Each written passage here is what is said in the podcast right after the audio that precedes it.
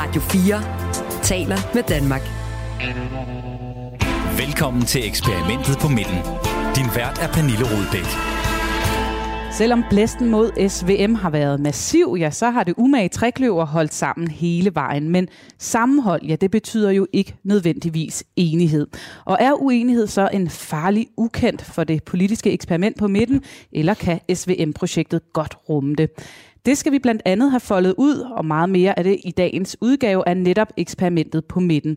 Programmet, hvor vi øh, hver eneste uge forsøger at finde ud af, hvad man egentlig får, når man blander blå liberalisme med rød socialisme, og så tilsætter lidt lilla moderatisme. Er det en regering, der for alvor sætter skub i reformer og handlekraft, eller et arbejdsfællesskab, der har brug for kommissioner til at parkere de værste uenigheder i? Du lytter til Radio 4. Og denne uges panel udgøres som altid af tre personer, der selv tidligere har prøvet at sidde med i en regering, to politikere og en øh, rådgiver. Og øh, hvis man undrer sig over, at det måske lyder lidt anderledes i dag, jeg ved ikke, om man kan høre det, så er det jo altså den travle påskeproduktion på øh, redaktionen, der har gjort, at vi er, er rykket ud af studiet og ind i et smukt mødelokale tæt på øh, Rådhuspladsen i, øh, i København. Og øh, overfor mig i det her smukke mødelokale, der sidder blandt andet du, Martin Gertsen. Velkommen til. Tak skal du have. Sidst øh, du var med, tidligere venstrepolitiker, både øh, i, øh, i regeringen, men altså også i både kommuner og i regionsråd. Sidst du var med, der beskrev du dig som sundhedspolitiker over alt andet. Da Folketinget den her uge præsenterede sin nye sundhedsstrukturkommission, så er du så klar med popcornene simpelthen? Ja, det kan jeg sige meget klart. Øh, øh, altså, fordi jeg er også sådan lidt sådan en strukturnørd. Altså, så det der med, hvordan er øh, sundhedsvæsenet indrettet nede i detaljen, og hvordan er de økonomiske tilskyndelsesmekanismer, og alt sådan noget kedeligt noget, det synes jeg er helt vildt spændende. Og så er det jo faktisk din sidste dag i øh, Region Hovedstaden som medlem af Regionsrådet her. Ja, i dag? Ja, jeg, jeg øh, træder ud nu, og, og nu er lænkerne altså for alvor... Befrielsens øjeblik, Befrielsens øjeblik. det jeg, jeg synes, det er sjovt nok, men, men ja, nu er jeg helt øh, ude af alle folkevalgte Hvordan føles det? Roller. Jo, det, jamen, det har jeg jo haft noget tid til at vende mig til det, ikke? Altså, fordi det er en beslutning, der har sådan modnes over en, en, en, en rumstykke tid, så et rumstykke tid, så jeg, det er helt afgørende. Men det er de sidste bånd til politik, der kappes i dag? Det er det. I hvert fald som folkevalg. Ikke til politik, men som folkevalg er det. Som folkevalg. Ja. Mm. Også velkommen til dig, Uffe Elbæk. Tak skal du have. Tidligere stifter af Alternativ, selvfølgelig, ja. men jo også tidligere kulturminister for De Radikale i 2011 til 2012. Sidst du var med hos os, der var du lige øh, landet tilbage i den danske politiske andedam efter en lidt længere udlandstur til Sydeuropa. Er du på Interrail. På Interrail, Interrail i to ja. måneder. Men, ja. Er du så blevet øh, suget tilbage i dansk politik igen nu? Nej, det er jeg ikke. Altså, jeg har stor fornøjelse af at kigge ind på Christiansborg og hvad der foregår, og følger jo selvfølgelig med, ellers kunne jeg heller ikke sidde i det her panel jo. Men, øh, men det, der er ikke sådan noget ja, abstinenser på nogen måde. Altså, jeg tror, jeg har det meget lige så afklaret som dig, Martin, mm. at øh, det var en god periode, og jeg ville ikke have været det for uden, men er den sted i dag. Nu øh, banker påsken jo på, der er påskeferie mm. lige om lidt. Der er der måske også for politikere, eller hvad? Øh, Uffe Elbæk, holdt du påskeferie som kulturminister? Nej, det gjorde jeg ikke. Altså selvfølgelig forsøger man at, at leve op til ens families forventninger. Ikke? Det tror jeg, de fleste af os gør, og så alligevel så er man på 24-7. Altså, øh, nu sidder Henrik derovre som gammel rådgiver, Øh, og sådan nogle rådgiver, de skulle nok holde ind i ilden, hvis, hvis man begyndte at blive for tilbagelænet. Og, og Uffe, kultur foregår jo også, når andre mennesker har fri. Det er lige nøjagtigt, altså, så det, det er et af de mest travle områder ja. i forhold til at komme ud og snakke med folk. Ikke? Altså, øh, hver aften var, var besat, ikke? men jeg tænker også som partileder, ikke? Altså, at, at, det, at man står op om morgenen, og så tjekker man hele mediebilledet, og det sidste man gør klokken øh, halv et om aftenen, det er at gøre det samme. Ikke? Altså det er Øh, jeg siger ikke, det er, er godt. Jeg siger bare, det er sådan, det er. Det er bare sådan, det er. Også velkommen til dig, Henrik Hermgaard. Nu fik vi lige uh, hørt fra Uffe, at du også sidder her jo. Du er tidligere personlig rådgiver for Margrethe Vestager. Jeg går ud fra, at du kender uh, Uffe Elbæk dels godt. De var ja, jo i hvert fald uh, i regeringen på det samme tidspunkt, dengang Helle thorning Schmidt var, var statsminister. Ringede du sådan til Uffe Elbæk i uh, påskeferien og sagde, nu skal du altså lige huske at passe dit arbejde, eller hvad? Hver dag. Nej, øh, Skulle du holde Uffe i ørerne? Jeg tror, jeg har ringet til Uffe. Jeg tror ikke, jeg har ringet til Uffe Nej, i påskeferien. Nej, han ikke. Jeg kan huske, vi havde en december måned, hvor jeg talte meget med Uffe. Det var min mildt Nå, øh, hvad talte I om der? Men det var før juleferien. Ja, det var, det ja. var før juleferien. Det var, det var hele den øh, meget dramatiske forløb, øh, der kørte op til, jeg besluttede at stoppe som, som kulturminister. Og der snakkede vi i den grad sammen, Henrik og mig, hvad er det rigtigt at gøre, og hvad er ikke rigtigt ja. at gøre, og hvordan håndterer vi den her krise, der er på vej imod os. Ikke? Altså, øhm, Ja. Så når man er rådgiver for Margrethe Vestager, som det var for dig dengang, så kan man også godt nogle gange skulle rådgive nogle af de andre i partiet? Ja, altså når det er, er store ting, øh, og hvad hedder det, og, og folk også selv rækker ud og, mm. og har behov, øh, hvad hedder det, hvad vil sige, altså man snakker jo også meget sammen på kryds og tværs, altså man, det er jo ligesom, man arbejder på samme arbejdsplads, øh, altså det er også på. Altså, man, må man ikke jeg sige det lidt også mere... med Martin Gertsen en gang imellem, ja, selvom han var et helt andet parti. og må man ikke sige det lidt firkantet. Jeg kan også huske Lars Lykkes rådgiver ringe til mig, og det var ikke rådgivning. Det var regulære skideballer, ikke? Det var regulære. Ja, ja. Jamen, det synes jeg faktisk ikke, det var med dig, Henrik. Altså, altså på den måde var der en, øh, en øh, respekt for øh, det ansvar, vi hver sær havde, og de roller, vi havde. Ikke? Men det er jo klart, at øh, altså, du, Henrik, øh, spillede en helt central rolle i det radikale venstre i første omgang, ikke? fordi at du var, var, var personlig rådgiver for Margrethe Vestager. Øh, men i og med, at, øh, at vi også var en regering, altså, så var der et enormt samarbejde mellem rådgiverne. Det var der også. Og jeg vil, apropos det, Martin siger, sige, jeg, jeg kan huske, at jeg har delt en skideball ud, og det var ikke til Uffe. Øh, jeg kan så til gengæld også huske, at jeg har været i The Receiving End of en del skideballer. Fra hvem? Øh, fra mennesker i andre partier. Ja.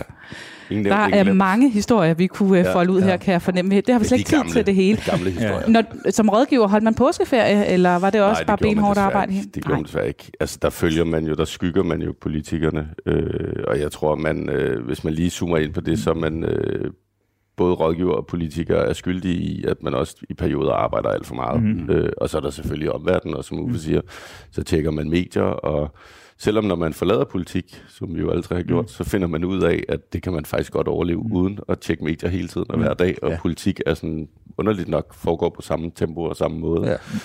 Mm. Øh, men man bliver, altså man bliver fanget i den der centrifuge. Ja. Øh, det tror jeg, at vi alle sammen har oplevet, at man bliver fanget i den der centrifuge, og det er sindssygt svært ja. at stoppe den, eller komme ud af den, eller sige pause. Nu er I ude af den. I sidder på den anden side. I er ikke mm. på Christiansborg mere, så jeg håber, I skal holde noget øh, påskeferie. Og, og lad mig i den forbindelse bare lige sige, også til jer, der lytter med, at øh, netop på grund af påsken, så er den her øh, udsendelse altså optaget fredag inden påskeugen. Så skulle der være sket noget vildt i dansk politik de sidste fire dage, øh, som du undrer dig over ikke er med i dagens udsendelse, så er det altså derfor. Og af samme grund kan du altså desværre heller ikke sms'e ind i dag. Og øh, lad os så komme i gang med den første store begivenhed fra SVM-regeringen, som vi skal vinde. Radio 4 taler med Danmark. Med en blå attaché-mappe under armen marcherer Lars Løkke Rasmussen ind i Udenrigsudvalgets mødelokale. Med blikket stift rettet mod en, stå, en stol går han øh, mod langsiden af den ovale bordø i rummet. Undervejs passerer han Socialdemokratiets Per Husted, der rækker hånden frem. Lykke kvitterer med et håndtryk, men holder blikket rettet mod den stol, han har udset sig. Husted smiler og starter så officielt det samråd, som Udenrigsudvalget er samlet om den her onsdag. Tak for, for fremmødet i dag. Øh, det er et åbent samråd med udenrigsministeren om regeringens holdning til de såkaldte syriensbørn. Lars Løkke Rasmussen kan se frem til en times åbent samråd om regeringens holdning til, hvorvidt børnene i Syrien skal hentes hjem. Problemet er bare, at Lars Løkke Rasmussen ikke har et svar på deltagernes spørgsmål. Allerede ved det første spørgsmål, der kommer fra Pia Kærsgaard, lyder indrømmelsen. Det er en kendt sag, øh, at de tre partier, regeringen består af, øh, har en forskellig tilgang. Og det kræver ligesom en aktiv handling at tage børnene hjem. Det kræver ikke nogen aktiv handling at lade dem blive. Øh, og derfor vil det jo være sådan, at indtil regeringen måtte indtage en anden position end den, der var i det tidligere folketing, så er børnene i lejren i Syrien.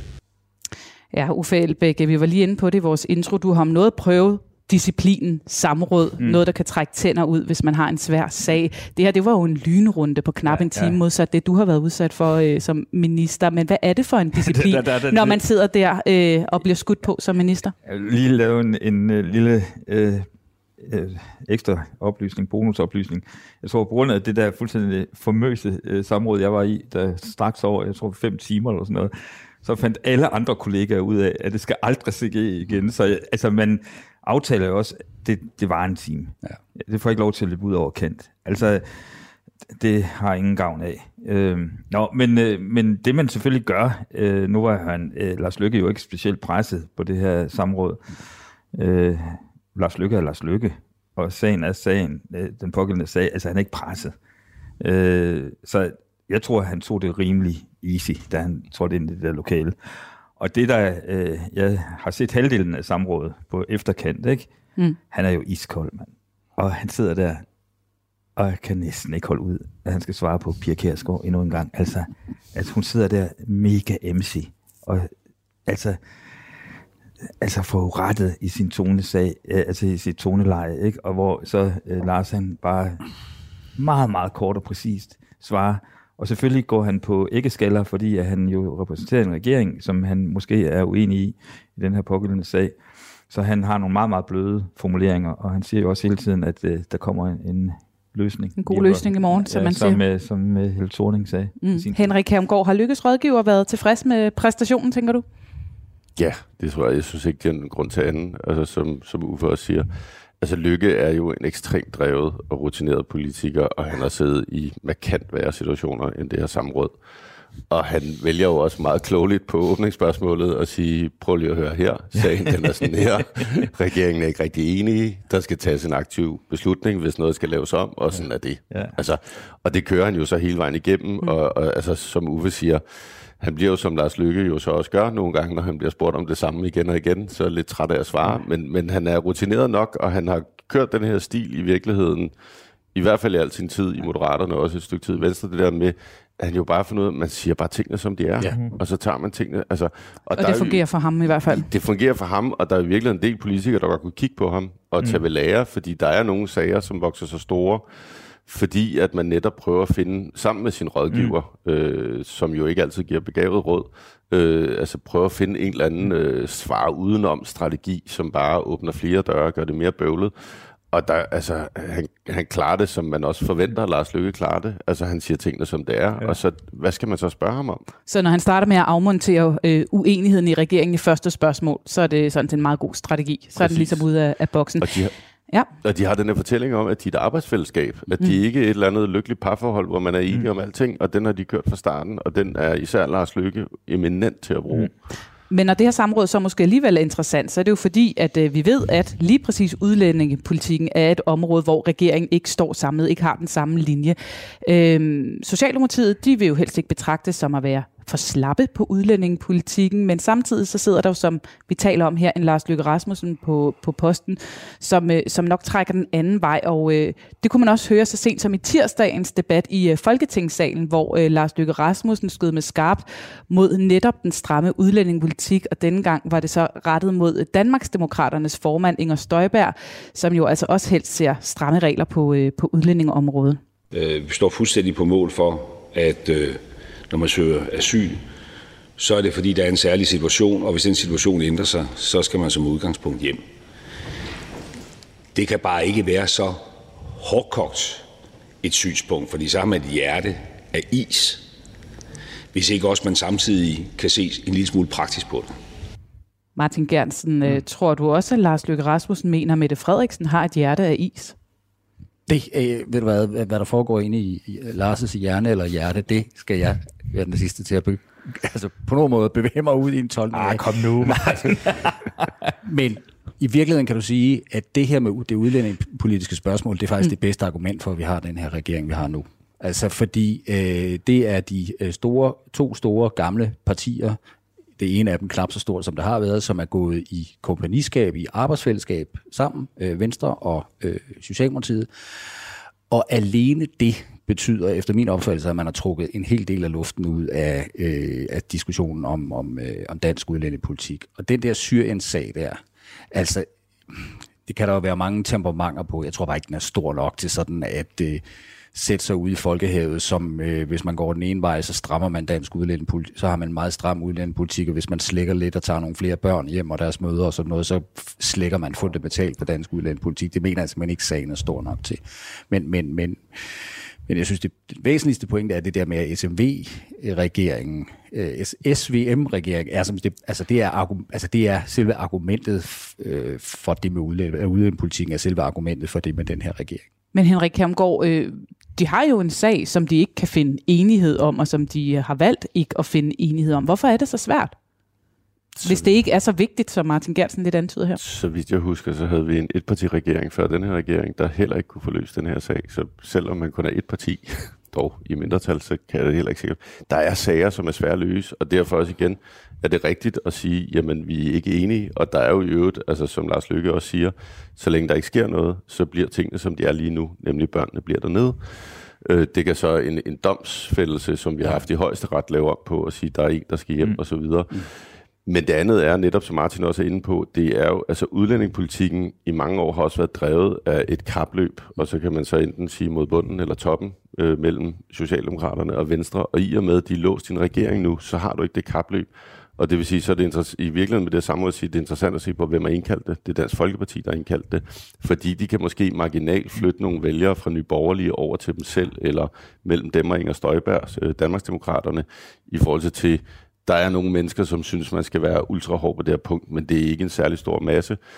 Og det vil sige, det er virkelig et af de få steder også, når, så længe vi har en flertalregering, at oppositionen kan bruge samråd til noget som helst, nemlig at profilere sig selv og måske lave noget intern stemmeflytteri over deres blok. Jeg tror ikke, det flytter ikke noget mellem, øh, hvad hedder det, SVM, det her, altså fordi der er, at de kommer heller ikke til at gøre udlændingetingene til et kæmpe spørgsmål. Jeg tror, at de kommer til en gang imellem lige at markere, hvor de står, sådan, så alle kan være sikre på det.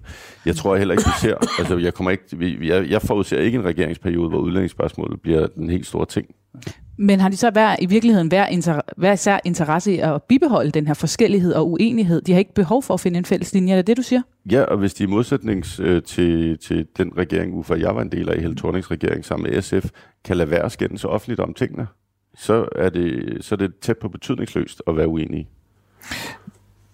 Men det spørgsmål, jeg alligevel sidder tilbage med, når jeg ser samrådet, det er, hvem skal løse den her problemstilling? Altså, alle ved jo godt, at øh, Lars Løkke, han gerne vil have de her børn hjem øh, af x antal grunde, ikke? Og den eneste, som jeg kan se kan løse det, det er jo, hvis Mette Frederiksen flytter sig, eller siger, finder et kompromis. Men det er så også en udfordring, fordi Socialdemokratiet jo nærmest har sådan en religiøs regel om, at der må simpelthen ikke komme en anelse usikkerhed omkring øh, Socialdemokratiets øh, mm. politik på øh, flygtninge- og integrationsområdet. Så hvis der er nogen, der skal flytte sig i den her sag, så er det jo Mette Frederiksen. Øh, jeg tror egentlig, at øh, Venstre er mere easier, og det kan Martin måske sige noget om, men, men altså, hvis der er nogen, der skal lande den her sag, sådan så at der ikke er en øh, partileder slash udenrigsminister, der ikke har fået øh, løst det på sin måde, så er det jo Socialdemokratiet, der skal flytte sig. Og, og vil, det, vil Socialdemokratiet det? Det aner jeg ikke. Ja, vi snakker meget om det her som et spænd mellem Socialdemokratiet på den ene side og Moderaterne på den anden side. Martin Gersen, hvor står øh, Poulsen og Venstre i, øh, i hele det udlændingepolitiske spørgsmål?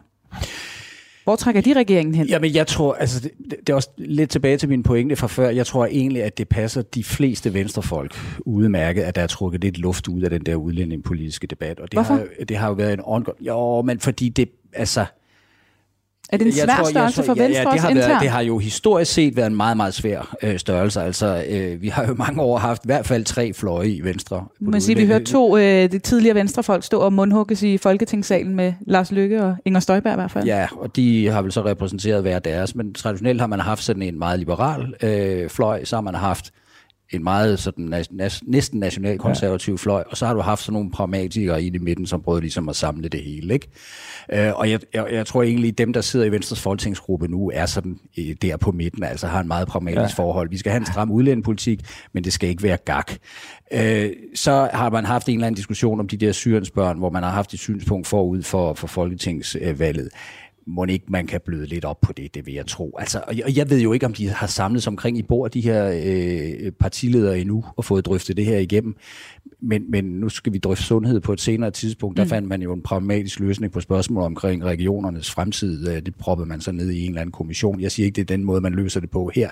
Men hvis man ligesom giver sig i kast med at forsøge at løse den her problemstilling, så altså, må ikke man finder en politisk løsning på det. Uffe Elbæk, hvordan altså, jeg, er tror det? ikke, jeg, tror ikke, jeg tror ikke, det ender der, hvor regeringen, altså hvis det er der, du er på vej hen, altså at regeringen går fuldstændig op i limningen på et spørgsmål. Men jeg tænker mere om det er et sted, altså et, et sted, hvor man kan presse dem på, hvis man var opposition, altså at lirke i den der uenighed. Ikke rigtigt? Du ser, du ser ikke så skræmt ud på Altså, det, deres da vegne. Det, det, det vil jeg da gøre, hvis jeg var opposition, Ja. ikke? Altså, også fordi, at altså, Martin, nu du ved meget mere om det her end os to andre i panelet. Men altså, der har jo været nogle klare spændinger mellem Lars Løkke og øh, Inger Støjberg for eksempel. Ja. Altså, og når, når han bruger så stærkt et billede nede i salen, at hun har et iskoldt hjerte, ikke? og som hun selvfølgelig også responderer på, øh, så er det udtryk for, at han har noget, altså et, et personligt drama kørende. Ikke? Øh, og, og spørgsmålet er, øh, når, hvis man kender Lars Lykke, og Martin, du kender ham meget bedre end os andre, altså om øh, det er vigtigt for ham at, at få løst den her sag på en måde, Men han synes- hvor, som, Jamen, som, han- øh, som, øh, som på, Jo, jo. han kan stå indenfor. Ja, ja. Men, øh, men jeg kender også, jeg kender så også Lars Ja. godt nok til at vide, at han er jo et meget pragmatisk menneske, så, så man ikke, hvis de sætter sig for at finde en eller anden løsning på det her, så, så, så gør de jo nok det. Må ikke lige pege på noget paradoxalt? Det fremgår faktisk også af den der, øh, det der øh, samråd. Det er jo, at øh, oppositionen, især den meget blå opposition, sidder og afkræver regeringen et svar øh, på, om man vil ændre noget. I virkeligheden, og det svarer Lars jo også meget godt på i det der samråd, hvor, hvorfor er I så interesseret i, at vi skal tage stilling til at ændre noget? Altså fordi, hvis vi ændrer noget, så vil det være modsat det, som den blå opposition foretager sig. Så hvis, man ikke, hvis, hvis den blå opposition ikke presser regeringen, Så de lade være med så sker der. Så sker der jo ikke en skid, vel? Og så, så er alting bare Så han får quo. vist, at det handler om at udstille regeringen mere, Ja, end det det handler om, at der skal ændre noget. Ja, okay. Det er jo øh, ikke første gang, at vi kan se konturerne af interne uenigheder i det her arbejdsfællesskab, og det er det jo også selvfølgelig, som I også siger, åbent sagt, at de er tre forskellige partier. Men lad os alligevel lige dvæle ved, ved nogle af de andre steder, hvor der måske ikke er helt, helt øh, enighed. Vi har øh, fået et øh, uddannelsesreformudspil, hvor at øh, regeringen bestemt heller ikke er enige øh, alle partier imellem, hvis man skal tro på politikens uddannelsesredaktør Jakob Fuglsang, som øh, jeg havde besøg af i vores øh, politiske magasin Mandat, hvor han øh, sagde sådan her. Socialdemokraterne har en tanke om, at øh, videregående uddannelser skal begrænses, og at, at der simpelthen er kommet for mange på universiteterne. Moderaterne står mere i det, man kunne kalde klassisk videnssamfund synspunkt. Uddannelse er godt, og så er det spørgsmålet spørgsmål om, hvordan man, man skruer det sammen. Og der har man så fundet sammen, fundet et kompromis, et regeringsgrundlag, og den del af regeringsgrundlaget har der ikke været så meget fokus på under forhandlingerne. Derfor står man nu med noget, hvor partierne indbyrdes ikke er så enige, som det ser ud til. Vi, øh, vi kan også tage et lidt mindre debatteret emne, som for eksempel ligestilling i et andet politisk magasin her på kanalen Det Røde Hjørne i går. Der sagde en lidt frustreret socialdemokratisk ligestillingsordfører Trine Bremsen nemlig, at der nok ikke kommer til at ske noget nævneværdigt lovgivningsmæssigt på ligestillingsområdet de næste fire år, eller i hvert fald så længe regeringen øh, sidder. Der står heller ikke så meget om ligestilling i regeringsgrundlaget, og det er nok heller ikke der, at, at vi kommer til at mødes og danse den aller tætteste kinddans. Og derfor tror jeg heller ikke, at vi kommer til at se, jeg tror ikke, vi kommer til at se lige så meget lovgivning på det her område med den her regering, som vi gjorde med den øh, foregående. Uffe Elbæk, øh, hvor meget sådan øh, uenighed øh, partierne imellem kan, kan man holde til, før det begynder at, at vokse til en, øh, en frustration blandt de øh, menige folketingsmedlemmer og, og vokse op i øh, regeringsmaskinrummet? Altså nu har jeg kun erfaringer fra øh, Helle Thorning-regeringen, og der er det klart, at øh, der var tre partier øh, involveret der, SF og Radikale og så Socialdemokratiet. Og øh, jeg, Henrik, du, det kan være, du ser mere nuanceret på det, end jeg gør, men altså der var der enorm frustration i den radikale øh, folketingsgruppe på x antal områder, ikke? og øh, man luftede dem højlydt i, i, øh, i lokalet, øh, og synes at det, altså det var langt over stregen, det ene eller det andet eller det tredje. Ikke? Og tilsvarende ved jeg jo også, at, øh, at øh, det, de samme brudflader var i SF. Det eneste sted, som jeg ikke havde nogen rigtig nogen fornemmelse af, det var i den socialdemokratiske gruppe. Men, men altså, selvfølgelig er der et pres fra de menige øh, folketingsmedlemmer, øh, hvis man ikke synes, at ens parti står rigtigt i forhold til den politik, der bliver rullet ud. Ikke? Og jeg synes jo, de her eksempler, som, som du nævner her, både mm. på ligestilling og, og på uddannelse, for mig bliver det mere og mere tydeligt, at den progressive stemme i den her regering, det er moderaterne. Altså set med, med de briller, jeg nogle gange har. Altså jeg synes, Christina Elund øh, har er kommet med, med nogle, øh, nogle ret nye øh, signaler på uddannelsesområdet, som jeg tror overhovedet ikke matcher, hvad øh, Mette Frederiksen og Socialdemokratiet synes er, er godt, at hun siger. Altså hun- hun går ud øh, helt klart og snakker om, om øh, international, internationalisering og vigtigheden af at tiltrække internationale studerende. Hun går øh, ud og siger, at at det vigtigste, det er, da, øh, at vi tager udgangspunkt i, i den enkelte studerende, og ikke hvad, hvad X-interesseorganisationen mm. mm. siger. Øh, øh, hun, hun har en helt anden måde at snakke om uddannelse på, end Socialdemokratiet øh, ordfører og minister normalt plejer at gøre. Så jeg synes, øh, at øh, der må være, der må være nogle interessante gruppemøder. nogle interessante gruppemøder, Henrik Kermgaard. Du har siddet i den her, øh, også en flerpartiregering, hvor der også var nogle små uenigheder engang imellem, eller store. Hvad, hvad gør man? Altså er der nogle interessante gruppemøder, hvor man får ventileret og får snakket det igennem, eller hvordan sørger man for, at at det ikke vokser fra de her uenigheder, det gik vi ind til regeringen med, det ved vi godt er der, at det ikke vokser til frustrationer og bliver til problemer for regeringssamarbejdet? Jamen, jeg tror i virkeligheden, mange af de problemer, som Helle Thornings regering havde, var, var selvforskyldte.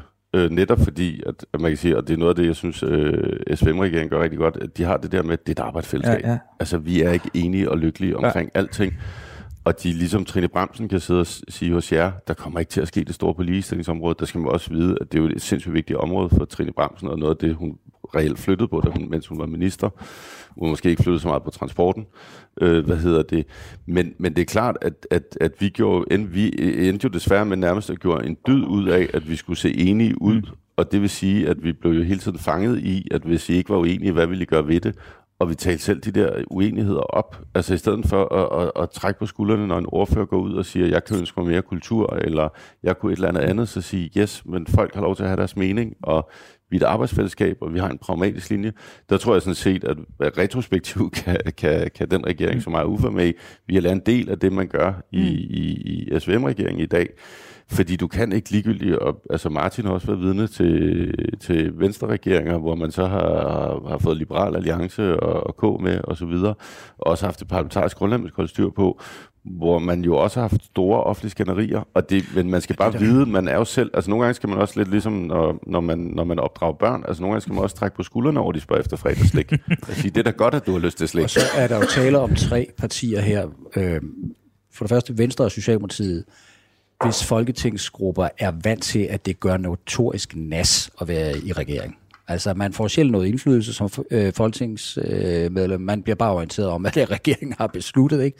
Og så har man det, øh, det sidste parti, Moderaterne, som jo er øh, enerådet i ordets positive forstand, styret af en mand, som i hvert fald øh, ved, hvad det vil sige at, at lede et øh, politisk øh, parti.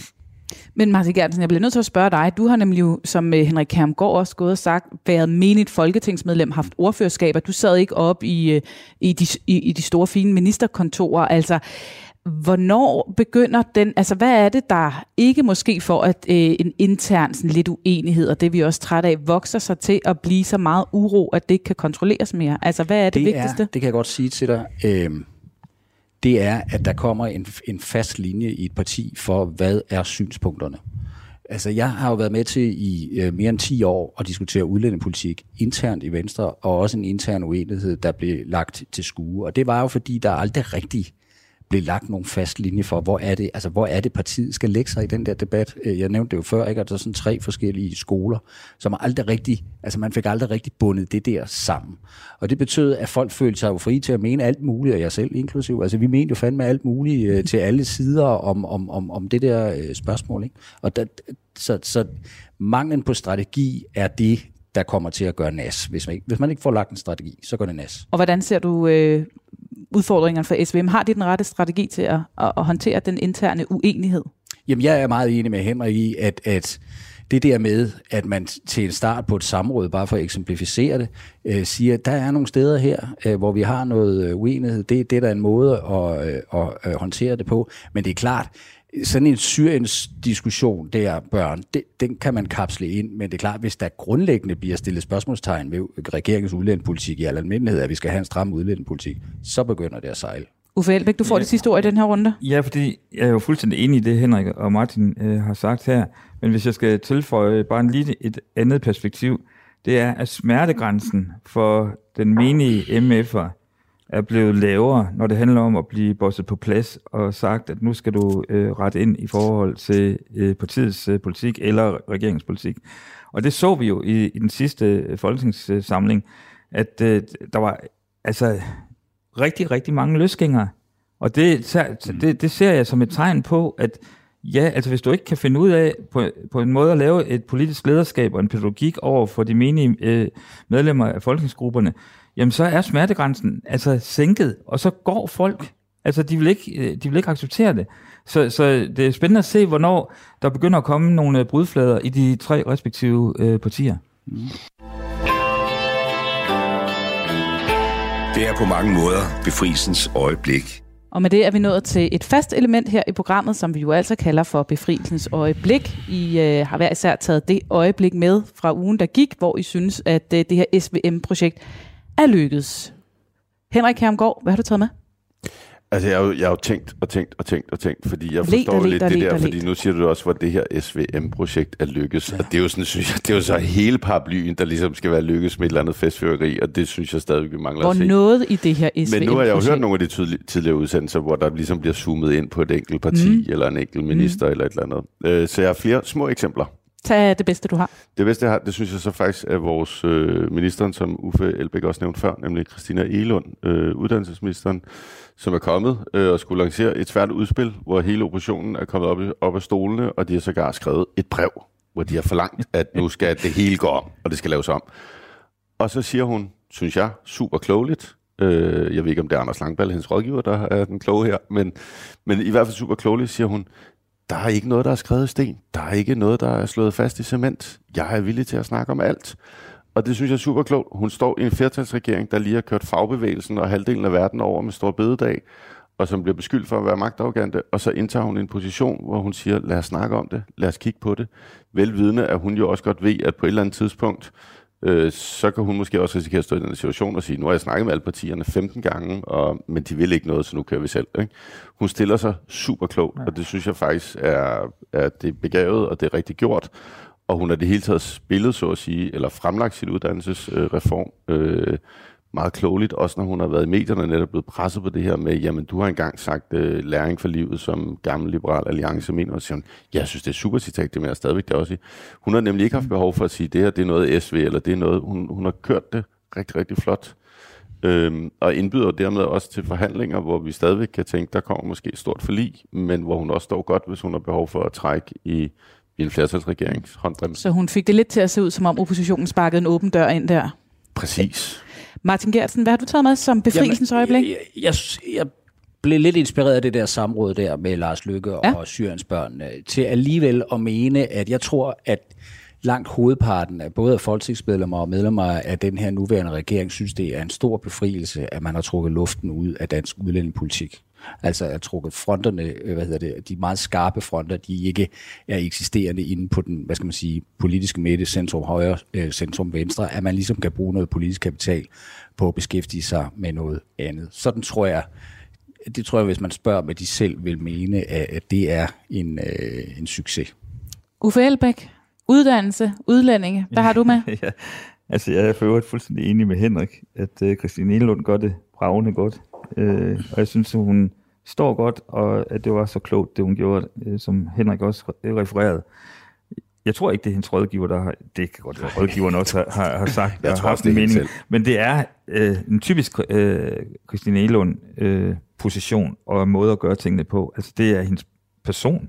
Altså hun er, hun er meget åben, hun er meget lyttende, og hun, hun øh, vil gerne øh, have den her samtale med også med de otte oppositionspartier, så øh, jeg synes, hun står Så du er rigtig godt. enig, det er det, du også har taget med, Hen- med Henrik? Nej, for, jo, det var det, jeg... Men nu havde Henrik taget den, så bliver jeg nødt til øjeblikkeligt at finde på en ny. Og det kan du. Øh, Så jeg, jeg, så jeg vil øh, tage en anden minister på, øh, Ja. fra øh, Moderaterne, nemlig Jakob Engelsmidt. Mm-hmm. Fordi, øh, altså, han har også gjort det godt på hans øh, område. Det er jo ikke et område som... Altså, Altså kulturområdet. dit gamle område, Ja, øh, ja. kulturområdet, som, som, det er jo ikke det, der får det, de store overskrifter og den store medieopmærksomhed.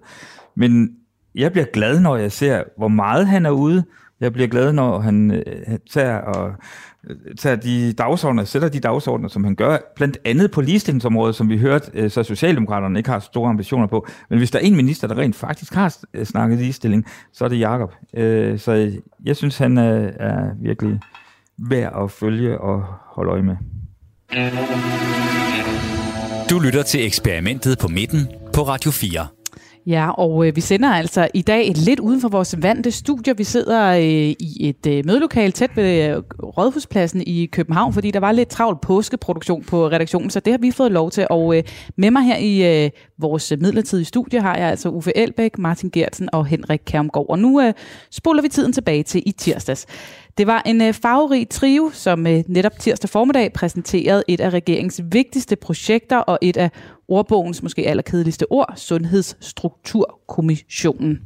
Velkommen til presmødet om fremtidens sundhedsvæsen. Bag talerpultene i statsministeriet var arbejdsfællesskabet repræsenteret af en trio bestående af statsminister Mette Frederiksen, indenrigs- og sundhedsminister Sofie Løde og så udenrigsminister, han var der også, Lars Løkke Rasmussen. De tre ministre var i øvrigt flankeret af Jesper Fisker, som er altså formanden for den der sundhedsstrukturkommission, som på et år skal finde ud af, hvordan vi gør vores sundhedsvæsen til den bedste version af sig selv. Vi kommer til at se fordomsfrit på strukturen i sundhedsvæsenet. Vi kommer til at træffe de nødvendige beslutninger med det mål at skabe et sundhedsvæsen i verdensklasse. Et sundhedsvæsen, hvor man som patient kan have tillid til, at man får den bedste behandling, uanset hvad man fejler og uanset hvor i landet man bor. Et sammenhængende og nært sundhedsvæsen. Et sundhedsvæsen med patienten i centrum. Vi har behov for mere fokus på forebyggelse, og vi skal bekæmpe den ulighed, der stadigvæk er øh, i sundhed.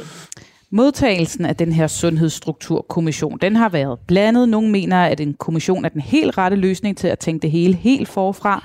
Andre, de vil heller bare have gang i at få fikset problemerne i sundhedsvæsenet her og nu. Der er ikke brug for nogen kommission. Vi ved godt, hvad der er galt, lyder noget af kritikken. Martin Gertsen, sundhedspolitiker helt ind i hjertet. Yes. Var det kronjuvelen af regeringens sundhedspolitik, vi blev præsenteret for i tirsdags? Kom den der? Nej, der var jo ikke meget politik i det der, vel? Altså, det, og det var jo heller ikke nogen, øvrigt heller ikke i parentes bemærket. Altså, jeg ved ikke, om der er nogen af jer, der har været inde og kigge på, hvad der står i det der kommissorium for strukturkommissionen. Det er edderød med ikke nogen folk i celler. Det er simpelthen så teknisk, så det, øh, så det er ligesom det ene, og der er, jo, der er jo ikke kommet noget ud af det endnu, vel? Altså, der er jo nogle, mennesker, nogle dygtige, dygtige mennesker, der skal sidde og kigge på strukturerne i sundhedsvæsenet, så skal de så komme med nogle bud her om et års tid øh, på øh, nogle forskellige modeller for, hvordan skal sundhedsvæsenet så se mm. ud for fremtiden. Øh, jeg troede, du ville spørge lidt om det her. Det var en syltekrukke. Det vil jeg også gerne spørge ja, men det, og, jeg, og jeg har forberedt svar, nemlig, at det er både en syltekrukke, øh, men så er det også klogt nok. Altså, øh, det der jo sker... Men syltekrukke kan vel også være klog nok? Ja, ja, og det tror jeg, ja, ja, ja, ja, ja, det, lyder bare, det lyder bare ikke, så, det lyder ikke klogt, men jeg tror, Altså det, der jo sker, da man laver regeringsforhandlinger, det er jo, at også der kommer man jo med forskellige politiske indfaldsvinkler. Du har Lars Løkke Rasmussen, som vil have nedlagt regionsrådene. Det kommer han ind med. Så har du Socialdemokratiet, som efter mine øh, efterretninger har haft en lidt tilbagelænet øh, attitude på det spørgsmål i de der regeringsforhandlinger. Og så har altså du, på sundhedsområdet eller regionerne? Regionernes ja. fremtid. Og så har du øh, lidt sådan, altså hvad jeg hører, sådan lidt, det må Venstre og Moderaterne ligesom finde ud af. Og så har du haft et Venstre, som til, til lytterne var øh, bare orienteret, der var et af de spørgsmål, som Venstre var ved at gå helt op i limningen på for øh, år tilbage, fordi i 2019 op til folketingsvalget, der indgår Venstre, eller den daværende regering og Dansk Folkeparti en regering om ned, en, en aftale om at nedlægge øh, øh, regionerne. Man tager så øh, regeringsmagten, øh, og Venstre er i hele den der diskussion jo ved at gå helt op i limningen. Stefanie Lose, skidesur på Lars øh, Løkke Rasmussen og alt det der. Så Venstre skal ikke nyde noget af, bare sådan øh, over en nat lige at nedlægge regionerne. Alt det der mudder til sammen, det ender i den her kommission. Og det var altså historien om, hvordan vi fik en sundhedsstrukturkommission. Det er i grove træk. Ja. Uffe Elbæk, du sidder og kigger på det lidt mere udefra, måske knap så inde i sundhedsmaskinrummet, det sundhedspolitiske maskinrum. Tænkte du, ah, wow, prestigeprojekt eller syltekrukke? For det første, jeg synes bare, at du skal blive ved med at spørge Martin. Fordi, ja, ja, men det, har, det skal nok spørge Martin han, igen. Han, han jeg vil gerne høre, hvad du tænkte. Insight information om både det ene og det andet og det tredje her på det her område. Det har øh, Altså, på den ene side, så tænker man, altså, det er så nærmest øh, sådan en bondsalat, ikke? Altså, har vi hørt det her før? Ja. Har vi set øh, minister stå øh, til et presmøde og snakke om, at det her, vi skal have verdens bedste øh, sundhedsvæsen? Altså, der er jo ikke noget nyt. Man kender alle problemerne, og langt hen ad vejen er der måske også, øh, kender vi også svarene, ikke? Og så har man så valgt at lave en kommission, og som du selv nævner, du nævner Jesper Fisker, som jo er formand mm. for kommissionen, ikke? og som jo er direktør for kraftens bekæmpelse, og har jo både erfaringer som diplomatchef, men nu også øh, fra en stor, stor NGO-organisation, og som er meget tæt på problemstillingen. Ikke? Så øh, jeg tror, at der kom, skal nok komme noget godt ud af det der års arbejde.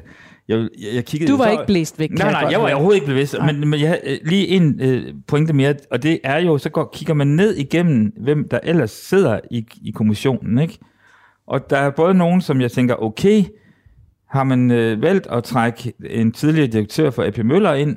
Hvad, hvad, hvad, hvad er det udtryk for? Er det udtryk for, at øh, vi skal prioritere mere sådan øh, privatisering og privathospitalerne, eller, eller hvad, hvad, hvorfor sidder han der? Og til gengæld er der nogen, som jeg tænkte, damn, hvorfor er de der ikke? Altså, Det en, øh, øh, øh, en, øh, for eksempel Marie Stockholm, som er, er, er overlæge over på øh, Horsens øh, Hospital, og som øh, virkelig øh, kan vise nogle meget, meget interessante eksempler. Du havde valgt nogle erfaringer. andre. Jamen, altså, det, hvad er det? Hvordan, er det kun penge? Er det kun struktur? Eller er det også, hvordan er det, vi leder vores hospitaler og sundhedsvæsen? Hvordan øh, motiverer vi vores medarbejdere? Øh, hvordan får vi det her verdens øh, bedste Martin? Gertsen, øh, det kan du lige få lov at svare på, fordi det er måske de færreste kender, kender de der navne og ved, ja, Ja, hvad de ja. står for, og, og måske også dem, du nævner, Uffe. Ja. Men hvis vi ikke skal dvæle for meget ved de enkelte navne, hvad kan du så læse ud af, af dem, man har valgt til kommissionen? Altså, man- er det penge til det hele, som, Nej, som Er siger, ikke- og struktur? Man, eller hvis jeg skal sige hvordan? det lidt firkantet, at man ikke gider at have folk ind i den kommission, som har alle mulige interesser i sundhedsvæsenet. Et naturligt spørgsmål kunne være, hvorfor pokker er lægeforeningen ikke repræsenteret? Ja, Ja. Eller hvorfor er sygeplejerådet ikke repræsenteret? Hvorfor er FOA Almen praksis og så videre. Altså, altså ja. det er simpelthen, fordi man gider ikke have den diskussion i den kommission. Altså, det skal være nogen, der har noget armslængde til sundhedsvæsenet. De må gerne Hvorfor gider man ikke det? Er det Øh, fordi så, jamen, så, kom, ved du hvad, så, så kommer der bare en interessekamp internt i den ja. øh, kommission. Og må jeg ikke sige, bare lige forlængelse af det, Uffe siger, øh, omkring øh, det der med kommissioner. Jeg skal bare lige huske, Strukturkommissionen er faktisk ikke den eneste kommission, der er nedsat på sundhedsområdet. Øh, for øh, måneder tilbage blev der jo nedsat en robusthedskommission, som så skal kigge på, om sundhedsvæsenet er robust nok. Øh, og så har vi ved siden af alt det, der har vi en lønstrukturkomité, der er blevet nedsat, fordi at man er øh, på bagkant af sygeplejerske øh, konflikten. Så der er mange, der sidder og kigger på sundhedsvæsenet. Ja, lige præcis. Det skulle jeg til at spørge dig om, øh, øh, Henrik Kærumgaard. Altså tre kommissioner på sundhedsområdet nu, og, og så på et område, som vi ved traditionelt er det vigtigste for, for vælgerne, og som regeringen selv har defineret som et af de tre hovedfokusområder her frem mod sommerferien. Tre kommissioner, er det virkelig det, som den her handlekraftige SVM-regering kan præstere? Altså, man kunne tage den positive hat på og sige, det er en regering, der virkelig ønsker at træffe beslutninger på baggrund af viden og evidens og fornuftige input. Er det den her, du har taget på? du sidder og smiler, Henrik. Nej, jeg tror sådan set, jeg er meget enig med Martin, at, at desværre den her kommission, den handler også rigtig meget om spørgsmål om regioner, som man skal have sparket til hjørne på en eller anden måde. Nu hørte vi i det lydklip, du spillede af statsminister Mette Frederiksen, hun sagde, at vi skulle se fordomsfrit på alle strukturer. Yes. Det er det. Og, det Og jeg står tror, faktisk- at det, hvis man prikker lidt til vandrørene derinde, så hører man to ting. Man hører folk i Sundhedsministeriet, der siger, at de har aldrig smidt så mange papirer op til en regeringsforhandling, som de har gjort mm. til den her regeringsforhandling. Og hvis man spørger kloge mennesker, Martin og andre, der ved rigtig meget om sundhed, så siger de, de kender godt alle svarene. Ja, ja. Men de kan simpelthen Altså ikke... som kommissionen kommer med? Ja, altså man, man har undersøgt, man ved godt, at sundhedssystemet har det virkelig, virkelig, virkelig Ja. svært. Man ved også godt, der skal ske noget meget hurtigt, og man ved også godt, hvad man kan. Selvfølgelig er der nogle interne uenigheder, som Martin siger, der er nogle interessekonflikter mellem kommuner, regioner, almindelige praktiserende læger osv., speciallæger. Men bundlinjen er, at vi har også nogle partier i en regering, der ikke helt er enige om det her med regionerne, blandt andet på grund af det her gamle spøgelse, mm. som, som Martin hiver op af hatten i Venstre. Og det, man hører, hvis man spørger det, det er, at i virkeligheden den her kommission, den skal komme ud og ende med at sige noget, som er blevet sagt mange gange før, og så skal den sige, det der med regionen, det behøver vi ikke tage stilling til lige nu, det kan I godt vende med til senere i valgperioden. Uffe Elbæk, du sidder her og... og, og, og og smiler Ja. skummelt. Nej, men det er bare fordi, jeg har lyst til at spørge Martin, øh, om han kan forklare mig, øh, om det var strategisk, at man inviterede Stephanie Lose ind fordi, i regeringen. Fordi hun var om nogen, hvad hedder det, modstander øh, af, at man nedlagde regionen. og sidder jo som nu sidder hun- i Region Syd, når hun ikke skal Og være nu- økonomiminister. Lige nøjagtigt. Og nu, nu er hun oh, ja, på minister, det der. ja. det, nu er hun på ministerholdet, ikke? Og altså, det er da en meget god måde at... at Det havde jeg faktisk også skrevet ned, Uffe Elbæk. Øh, hvor jeg er skulle vi- spørge. Ja, men så du kan jo bare tilrettelægge det her program næste gang. Men Martin Gertsen, øh, det kan du også få lov at svare på, men var det, der var noget andet, du ville sige først? Nej, nej, det er fint, du spørger bare. Stefanie Lose, altså er det godt for, øh, for Venstre folk, der vil bevare regionerne, at de har fået hende ind i regeringstoppen? Ah, det tror jeg altså er lidt for... Spekulativt? For, ja, det synes jeg. Okay. Øh, jeg kan til gengæld fortælle dig, at dengang, at hun blev formand for Danske Regioner, var der der nogen internt, der øffede om, at, og det var dengang Lars Lykke var formand for Venstre, at det var lidt et problem, at vi havde fået en venstremand som formand for Danske Regioner, fordi nu blev det besværligt at nedlægge regionerne. Og det viser jo faktisk også at være fuldstændig korrekt.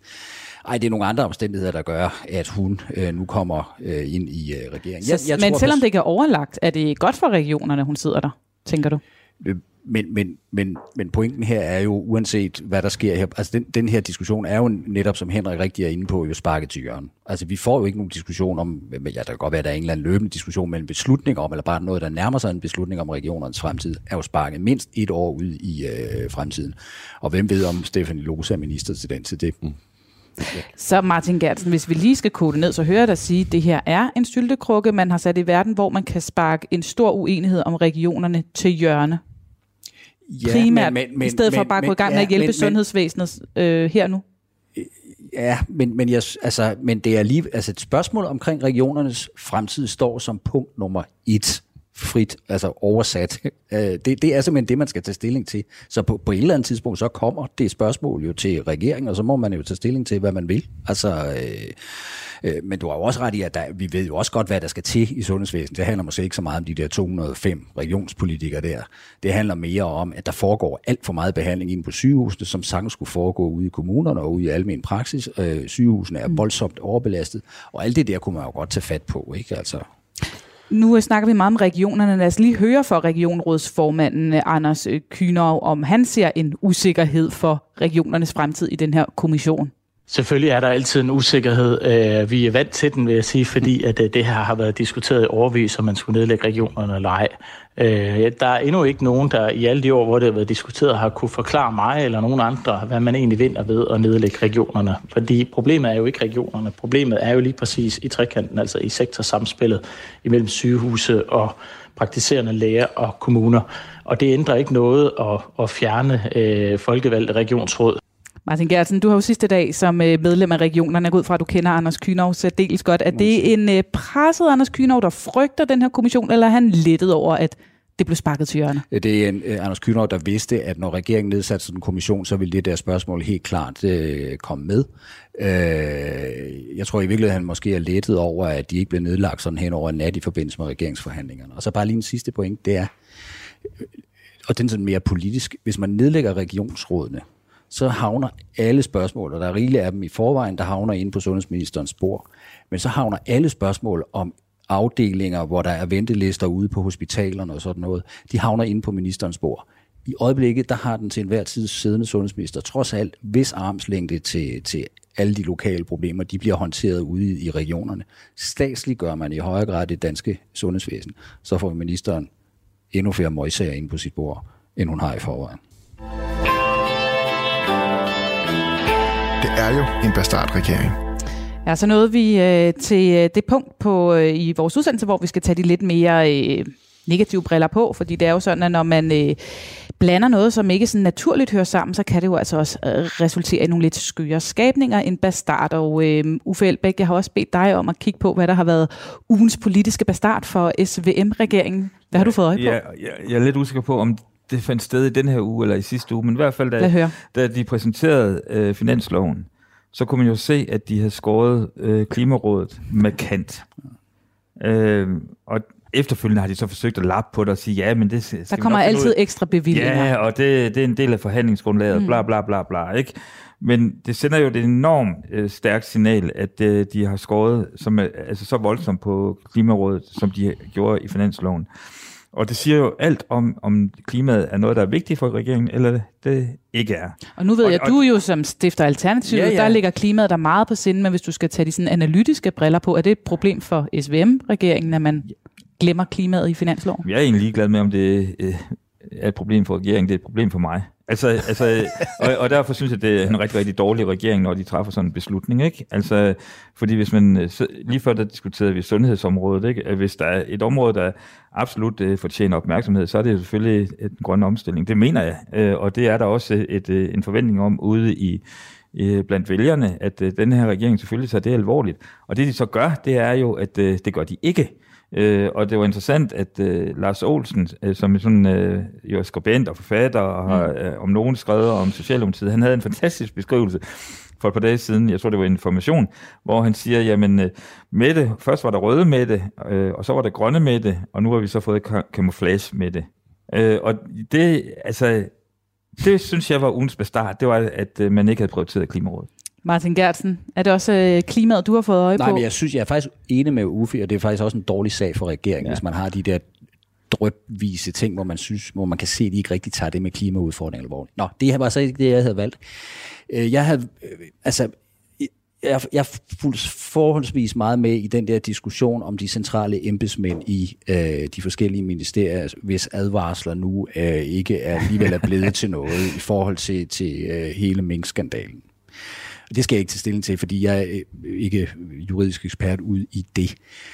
Men jeg synes, altså, der mangler jo nok en eller anden opfølgende, eller man kunne argumentere for, at der manglede sådan en eller anden opfølgende, evaluerende samtale i Danmark om, hvordan fanden var det egentlig, vi håndterede den der coronakrise? Ja. Altså, øh, øh, øh, brugte vi for mange penge, brugte vi for få øh, Men er det et problem for regeringen, at vi mangler nej, den? Nej, nej, det skal, pointen kommer. Øh, lavede vi for mange, eller havde vi for få øh, restriktioner? Hvad med den der mink-skandaler? Alt det der. Nej, men jeg, jeg, det, i hvert fald får vi ikke den der demokratiske samtale om det der, når tre partier, som i øvrigt udgør et flertal af det danske folketing, ikke vil være med til at have den debat. Og det er mit indtryk, man ikke vil det. Og det, det synes jeg måske kan være sådan et øh, mere grundlæggende demokratisk øh, problem. Og dermed har jeg ikke taget på nogen måde stilling til, hvad jeg mener om de enkelte bestanddele. Men, men, men det låser lidt den der evalueringssamtale, jeg synes, øh, jeg synes man godt kunne have. Henrik Kjermgaard, hvad har du fået øje på som øh, ugens bastard? Jamen, jeg skvattede også over øh, tilbagekaldelsen af advarslen til Barbara Bertelsen øh, og Johan Legard og så videre. Og igen, jeg har ligesom Martin, jeg skal ikke tage stilling til det juridiske, øh, men for mig peger det jo netop ned i altså præcis det samme. Vi, da Mette Frederiksen havde sin etparti socialdemokratiske regering, der kritiserede mm. Venstre mm. hende voldsomt, og de kritiserede Barbara Bertelsen voldsomt. De var bare, faktisk så langt ude, så de krævede Barbara Bertelsens afgang, hvis de vandt valget. Lars Løkke var ude og lave advokatundersøgelser. Det var to af de løftebrud, som, som Jakob Ellemann og Lars Løkke, det var den skovsnegl, de skulle spise for at komme med mm. i regeringshulen. Og jeg er præcis på samme måde som Martin. Der er en diskussion, som både altså rent demokratisk, vi har behov for at have, altså i kølvandet på corona, mink og så videre, og FE-sag og, og PET-sag og mange andre sager. Og at man lige vælger i, med de to gamle partier, Socialdemokraterne og Venstre, uagtet at Venstre ikke er så store, som de har været, og så det her nye parti, som jo er repræsenteret af noget af den gamle magt, nemlig Lars Løkke, som vælger, nu lægger vi lov på alle de her ting. Ikke? Det skal vi ikke snakke om. Og det er også sjovt, fordi det er der, de forfalder til de mest stupide talelinjer. Det er nemlig der, hvor de ikke kan finde ud af at sige, vi er uenige eller ja. et eller andet. Det er jo der, hvor de finder ud af, nej, det kan man slet ikke sige på den måde, og jeg har bare, altså jeg har Så alt det, der kørte for dem med, med det andet, det glemmer de og der. Det, og, det, Ja. og det indikerer også for mig, og, og også nogle journalister, hov, der er noget at komme efter, Ja, ja, ja, ja, fordi der bliver de dumme. Ikke? Og, jeg tror, og jeg synes, at det er der, hvor de også viser den der magtarrogance mm. og magtfuldkommenhed, som er sindssygt farlig for en flerpartisregering, eller en fler, flertalsregering. Øh, så så det, var, det var der, hvor jeg var sige, ja, det, der er også ting, der virkelig ikke virker mm. ved det her projekt. Mm. Du lytter til Radio 4. Og med det, så er vi altså ved at være ved vejs ende for denne udgave af eksperimentet på midten. Men inden jeg slipper jer helt, så skal vi jo have gjort regnskab. I øh, skal hver især pege på øh, det parti, den farve, som I synes lige nu vinder på det her regeringssamarbejde. Så har vi en samle regnskabsbogle, hvor vi kan gøre det hele op til sidst. Uffe Elbæk, øh, vil du smide en rød, Ja. blå eller lilla bold i Jeg- Jeg smider regnskabsboglen? en lille. Ja, hvorfor? Jamen altså, jeg synes, at, det, at Lars Løkke gør det godt, og han står, øh, jeg synes, han står fantastisk stærkt øh, derude. Og så som sagt har vi nævnt både Christina Elund øh, og, og Jakob Engelsmidt som øh, to øh, ministre fra hans hold, som jeg synes løfter deres område i min optik rigtig, rigtig godt. Martin Gertsen, hvad har du fundet frem? Det bliver en lilla i den her uge. Altså, Det bliver en lilla også. Ja, det er fordi, at øh, Moderaterne er dem, der klarer sig mindst ringe i meningsmålingerne. Ja. Øh, og så Du har må kigget man- på meningsmålingerne. Ja, det har jeg. Øh, og der er her på det seneste kommet en i DR, som siger, som sender Venstre endnu længere ned, og Socialdemokratiet øh, altså meget længere ned. Øh, og så må man bare sige, at Lars Løkke Rasmussen blander sig i alt. Altså i alle hånde politiske øh, spørgsmål gående langt ud over bredderne for, hvad en udenrigsminister normalt beskæftiger sig med. Sundhed for eksempel. Ja, for Han er eksempel. all over. Yes. Henrik Kærmgaard, er der hat på Lilla i den her uge? Nej, jeg tager en blå bold. Ja, Sådan. Bare det er stærkt. Jeg tager en blå Men du bliver nødt til lige at sige, hvorfor. Jamen fordi, at nu Venstre har længe kørt med, altså med alt muligt, der ikke handler om po- politik. Så blev Jacob Ellemann øh, sygemeldt med stress, og det er jo super synd for ham, men det fylder også meget, som ikke handler om politik. Man fornemmede nogle interne trakasserier, der handlede utrolig meget om deres dårlige meningsmålinger.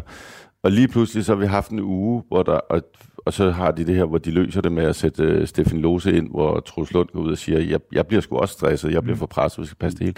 Og så er der faktisk på det der, man kan sige, det interne råd, der har været lidt stille hos Venstre mm. lige siden. Til gengæld så har Lars Løkke kunne mundre sig med Jon Steffensen-sagen.